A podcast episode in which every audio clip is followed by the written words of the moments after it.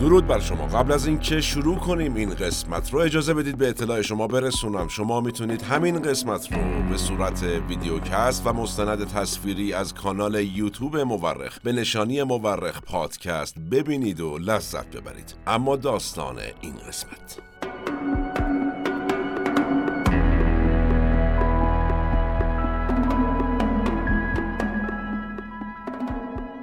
این که از دل بحرانی ترین شرایط سر بلند کنی و قدرت رو در دست بگیری و تحقیر تاریخی رو جبران کنی و البته هر چی رو که گفته باشی عملی کنی کار بزرگیه که هیتلر تونست انجام بده.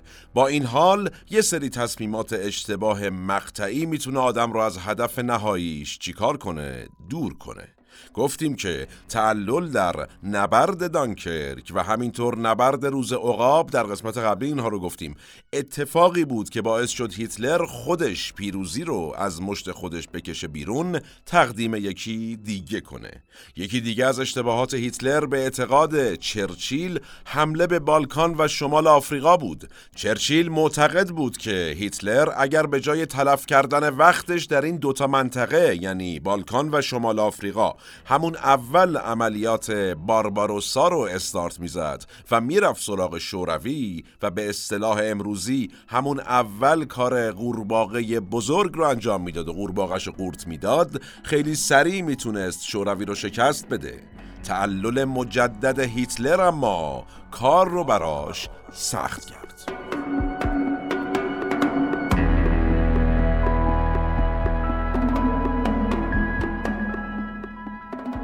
سلام من احمد آشمی هستم و این اپیزود 24 م از پادکست مورخ از پرونده تاریخ بشر که اسفند ماه 1401 منتشر میشه. ما در این قسمت و چند قسمت آینده مثل چند قسمت قبل رفتیم سراغ جنگ جهانی دوم. به اعتقاد اغلب مورخین تاریخ بیش از آن که علم باشه یک هنره هنره کنار هم گذاشتن شواهد. ما در پادکست مورخ هر بار یکی از پازل های تاریخ رو کنار هم می‌ذاریم. منابع پادکست مورخ نوشته های آقای فیلیپ فرناندس آقای فورتادو و سایت های مرجع تاریخ جهانه که تیم تحقیق و پژوهش مورخ بررسیشون می‌کنه و خلاصه مطالب رو به گوش شما میرسونه. نکته مهم شما می‌تونید تمامی قسمت های پادکست مورخ رو به صورت تصویری و همانند یک مستند در کانال یوتیوب پادکست مورخ به نشانی مورخ پادکست ببینید و بشنوید و لذت ببرید. و اما مهمتر از همه ما در چند قسمت اخیر و قسمت های آتی رفتیم سراغ کتاب نبرد من نوشته آقای آدولف هیتلر و همینطور مستند چگونه می‌توان یک مستبد شد اثر آقای پیتر دینکلیج. نظر فراموش نشه و نوش گوش هاتون توی کسب و کارها و سازمانها تو چند سال گذشته انقلابی رخ داده. انقلابی که هم روشها و فرایندها رو تحت تاثیر قرار داده و هم منابع رو محدود کرده. همه سازمان ها و تیم ها ناچارن هوشمندسازی تجاری و بهینه سازی هزینه های پنهانشون رو در اولویت بذارن. پیش از شروع سال 1402 به نظر من فرصت مناسبیه که نیم نگاهی به پیشنهاد گروه جهان گستر داشته باشیم. جهان گستر پارس مجری تخصصی سیستم های حضور و غیاب تو ایرانه. 25 سال تو این حوزه فعالیت کرده و حامی ما در این قسمت از پادکست مورخه. حالا چیکار می‌کنه؟ کمترین قیمت تو بازار رو داره. بابت تجهیزات حضور و غیاب. در کنار یه آفر ویژه که نرم افزار تحت ویندوز این مجموعه است و پشتیبانی یک ساله داره. فارغ از اینکه خریدی کرده باشید یا نه به صورت رایگان این نرم افزار رو می‌تونید داشته باشید. پیشنهاد می‌کنیم حتما نسخه تحت وب نرم افزار جهان گستر که از برگ برنده های این مجموعه است رو تست کنید. لینک وبسایت این مجموعه در توضیحات این قسمت هست. اگر به واسطه شنیدن این قسمت با این مجموعه آشنا شدید و تماس گرفتید حتما اسم پادکست مورخ رو بیارید. چرا که برای شما به صورت ویژه برنامه خاصی رو تدارک دیدم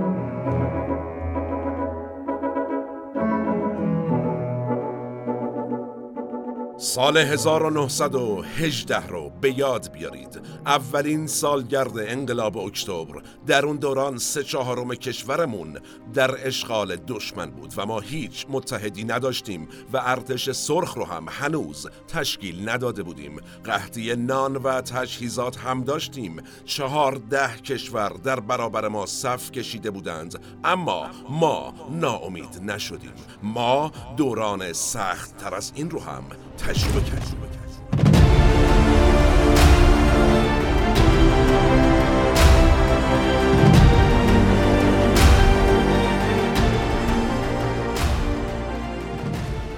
اینها سخنان استالین بود. در هنگام حمله نازی ها به شوروی به نظر می‌رسه که اون یعنی استالین فکر نمی‌کرد روزگاری سختتر از روزگار جنگ جهانی اول رو در پیش داشته باشه. ولی خب تاریخ نشون میده که استالین اشتباه کرد. استالین باور نمی‌کرد که نازی ها به شوروی حمله کنن. به حال اینها با همی قراردادی داشتن رفیق بودن. فکر می‌کرد قراردادی که سر لهستان با هیتلر بسته اون رو و کشورش رو مسوم می‌کنه از حمله نازی ها حتی کمک لوجستیکی هم به آلمان کرده بود تا اینطوری هیتلر پدر بقیه کشورهای غربی رو در بیاره اما در 22 ژوئن 1941 هیتلر نبرد بارباروسا رو شروع کرد اون به همراه سربازانی از رومانی، فنلاند، مجارستان، اسلواکی، ایتالیا و اسپانیا سه میلیون نفر رو به سمت شوروی فرستاد.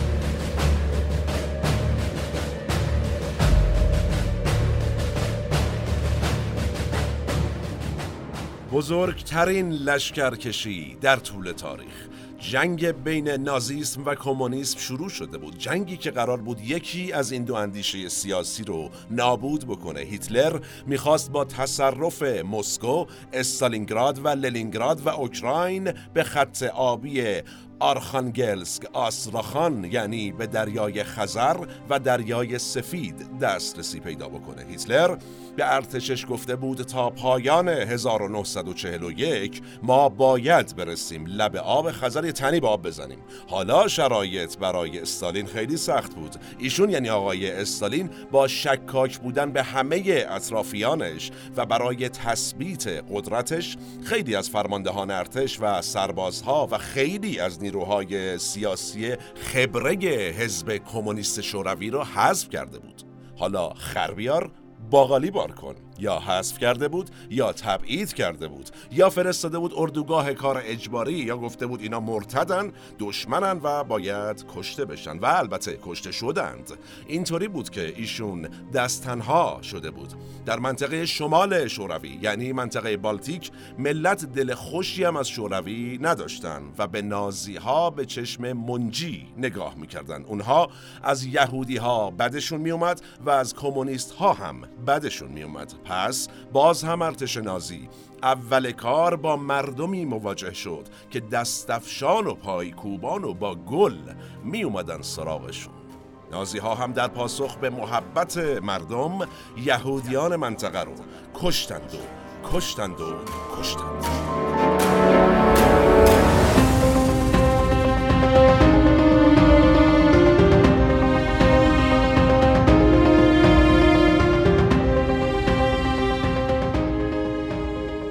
آلمان ها شهر به شهر جلو می رفتند و هر چی می رفتند می دیدن این کشور پهناور که خودش قده قاره است تموم بشو نیست. یعنی اگرچه برتری برای آلمان ها بود و جبهه غربی به دست نازی ها افتاده بود ولی تا هدف بزرگ که تصرف مسکو بود هنوز خیلی راه مونده بود. استالین اما در پاسخ به مردم شوروی فرمان داد که راه بیفتید به سمت شرق شوروی و سر راهتون هرچی شهر و روستا و امکانات می‌بینید آتش بزنید و بسوزونید و چیزی ازش باقی نذارید. اسم این کار چی بود؟ سیاست زمین سوخت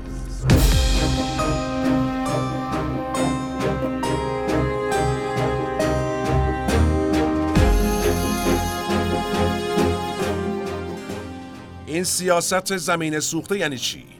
یعنی نازی ها هی می اومدن جلو و می‌دیدند هیچ امکاناتی نیست که بشه ازش استفاده کرد. خب خستگی گرفتاری ارتشی ها این دقیقا همون استراتژی بود که روسیه تزاری در زمان حمله ناپل اون به کار برده بود. و وقتی ناپل اون رسید به مسکو دید ای بابا همه رفتن و کل مسکو سوزونده شده و وسط سرما و بدون هیچ امکاناتی تک و تنها موند آقای ناپل اون. استالین هم دستور داد تمام کارخونه ها به سمت شرق بره به سمت سیبری یعنی اونجا منتقل بشه. علاوه بر سوزوندن همه چیز کماندوهای ارتش سرخ هم منطقه شوروی رو خیلی بهتر از نازی ها میشناختند. و نکته مهم تو جنگ های چریکی دست بالا رو داشتند کماندوهای ارتش سرخ شوروی. و این چه اتفاقی رو ایجاد می‌کرد؟ می‌تونستن آلمان ها رو اذیت کنن و کردن این کار رو. این وسط یه پدیده دیگه هم وجود داشت که نازی ها رو حسابی به درد سر انداخت. سلاح جدیدی به اسم کاتیوش.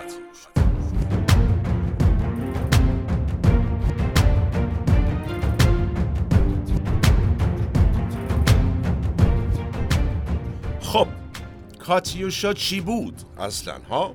خیلی جذابه. یه خمپارانداز بود که می‌تونست همزمان حجم زیادی از مواد منفجره رو به سمت دشمن پرتاب بکنه. خمپاراندازهای قبلی یه دونه یه دونه پرتاب می‌کردن. این عزیز چند تا همزمان. اما حمل و نقل راحت تری داشت. پشت کامیون قرار می‌گرفت این ور اون ور می‌رفت و کار رو برای آلمان ها سخت کرده بود. لوله کاتیوشا شبیه به لوله ارگ کلیساها بود و صدای سوت انفجارش هم شبیه صدای ارگ بود. برای همین نازی ها بهش می‌گفتند ارگ استالین. اما روس ها چرا بهش می‌گفتند کاتیوشا؟ اینجا نکته تاریخی جذابیه. یه موسیقی فولکلوریک روسی هست به اسم کازاچوک. که یه رقص ویژه‌ای هم داره که سربازهای ارتش سرخ با این آهنگ میرقصیدند و اینطوری روحیشون رو میبردند بالا. اگر الان دارید مورخ رو از طریق یوتیوب می‌بینید الان دارید این رقص سریع و محصور کننده رو تماشا می‌کنید. اگر هم که دارید صدای بنده رو میشنوید که پیشنهاد می‌کنم یه سری به کانال یوتیوب مورخ مورخ پادکست بزنید و از اونجا به صورت تصویری و مستند تمام این صحبت ها رو ببینید و بشنوید و لذت ببرید. خب برگردیم به بحث. یه مقدار از این رقص و شادی ارتشی های روس که گذشت یک شاعری به اسم آقای مایاکوفسکی اومد چیکار کرد؟ یک شعری رو روی آهنگ کازاچوک گذاشت به اسم چی؟ کاتیوشا. کاتیوشا که در زبان روسی مخفف اسم کاترینا میشه یه اسم دخترونه روسه. حالا این ترانه حسابی معروف شد بین سربازهای روس و برای بالا بردن روحیشون میخوندن و میرقصیدن. داستانش چی بود؟ راجع به یک دختر به اسم کاتیوشا که معشوقش میره جنگ و این شعر راجع به عشق عاشقی این دختر خانم و اون آقای رفته سفر کی برمیگردیه در واقع. حالا خمپارانداز جدید شوروی که ابدا شد فرماندهان ارتش سرخ اومدن گفتن تشریف بیارین. آقایون سربازا تشریف بیارین. این کاتیوشایی که عشق شما هست می‌خونید و میرقصید و چشم ما روشن.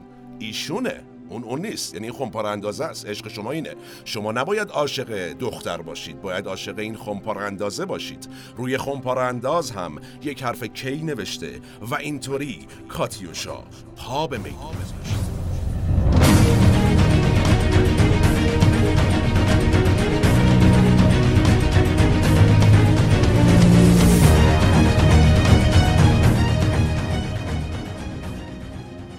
گذاشت خب خب خب نه وسعت زیاد و نه چریک های شهری و نه حتی کاتیوشا.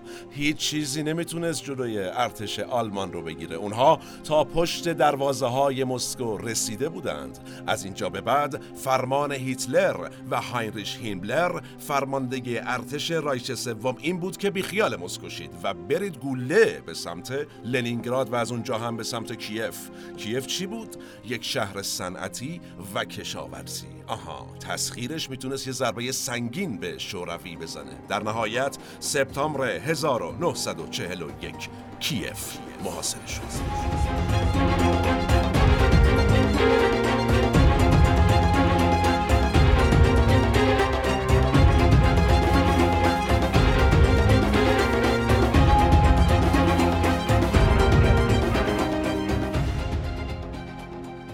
در تاریخ محاصره زیاد داریم. جزیره کرت در یونان 21 سال توسط عثمانی ها محاصره شد.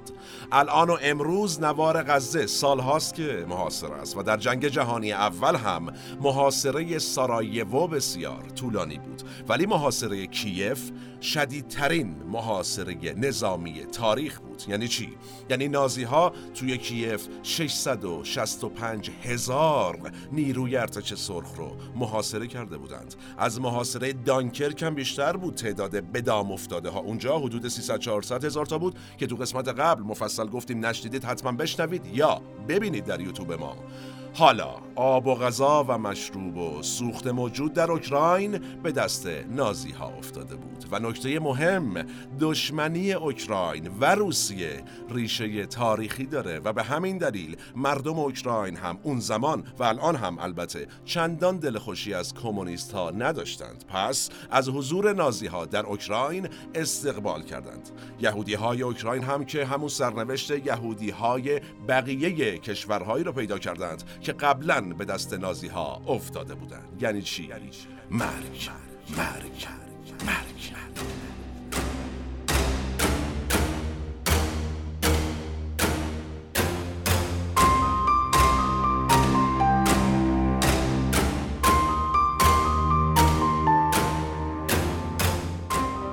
سیصد هزار یهودی اوکراینی توسط نازی ها کشته شدند. ولی بقیه اوکراینی ها خوشحال بودند. چرا؟ اوکراینی ها اصلی ترین تأمین کننده مواد غذایی شوروی بودند و حالا مردم اوکراین از این راضی بودند که غذاهاشون برای خودشون باقی میمونه. باقی شوروی اما باید خودش رو برای شرایطی سخت از نظر منابع غذایی آماده می‌کرد. خیلی از اوکراینی ها اون زمان به ارتش نازی پیوستند و باهاشون به سمت لنینگراد یا همون سن پترزبورگ رفتن. یکی دیگه از مراکز صنعتی و اقتصادی شوروی.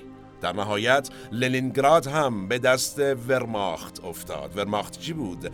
گفتیم ارتش نازی ها حالا وقتش بود که دوباره برگردند سر وقت مسکو.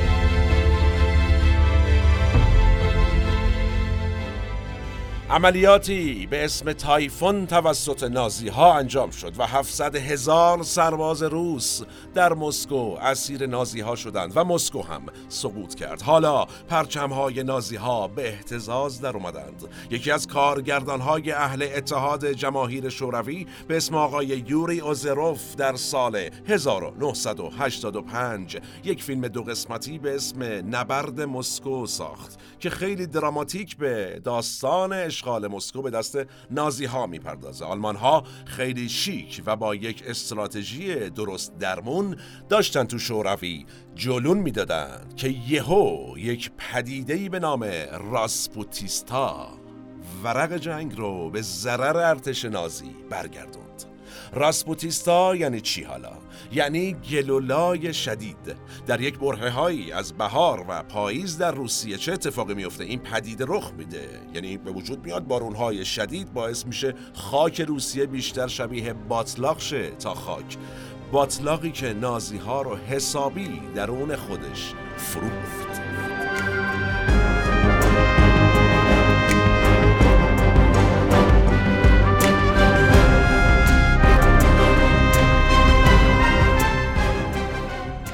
و نوامبر 1941 زمین یخ زد. زمین روسیه حالا یخ زده و سفت شده بود و مشکل این بار سرما بود. دما به منفی چهل درجه رسیده بود. سرما قحطی بیماری داشت. دونه دونه جون ارتش نازی رو می‌گرفت. آدماشو. بیماری تیفوس که فراگیر شد صد هزار نفر از سربازها مردند. اما اتفاقی که باعث شد شوروی بتونه از این ضعف نیروهای نازی استفاده کنه چی بود؟ در شرق این کشور و در مرز با ژاپن. یادتونه گفتیم شوروی در منطقه خالخین مغولستان داشت با نیروهای ژاپن می جنگید درگیر بود. درباره این صحبت کردیم در قسمت های قبل. حالا این درگیری تموم شده بود. جاسوس های شوروی دویدن اومدن گفتن چه نشستید؟ ژاپن بیخیال شوروی شده و می‌خواد بره سر وقت کی؟ آمریکا. پس استالین سریع دستور داد تا نیروهای مرز شرقی شوروی و سیبری برن سراغ آلمان ها سربازهای سیبری استاد جنگیدن در سرما بودند. اینجا ورق برگشت. اونها به مسکو رسیدن و آلمان ها رو تا دویست کیلومتر عقب روندند. این اولین شکست هیتلر بود. جایی که 918 هزار سرباز آلمانی کشته شدند.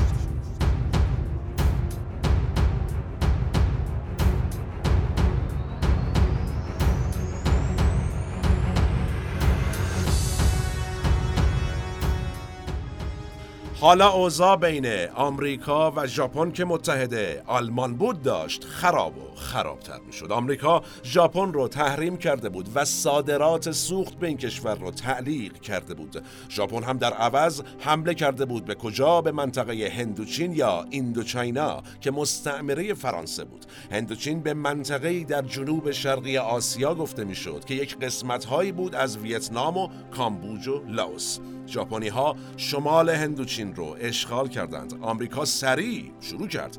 تحریم جدید وضع کرد و فروش آهن و فولاد رو هم به ژاپن ممنوع کرد. ژاپن در جواب اما به سمت جنوب هندوچین رفت که دست انگلیس و هلند بود. یعنی نه تنها فرانسه حالا درگیر بود مستعمرات انگلیس و هلند هم درگیر کرد. در پاسخ همه کشورهای غربی به تحریم ژاپن پیوستند. آمریکا هم نیروهاش رو وارد فیلیپین کرد تا مثلا یه تهدید ژاپن رو کرده باشه. ژاپن اما در جواب دست به اقدام عجیبی زد که یکی دیگه از نقاط عطف جنگ جهانی دوم به حساب میاد.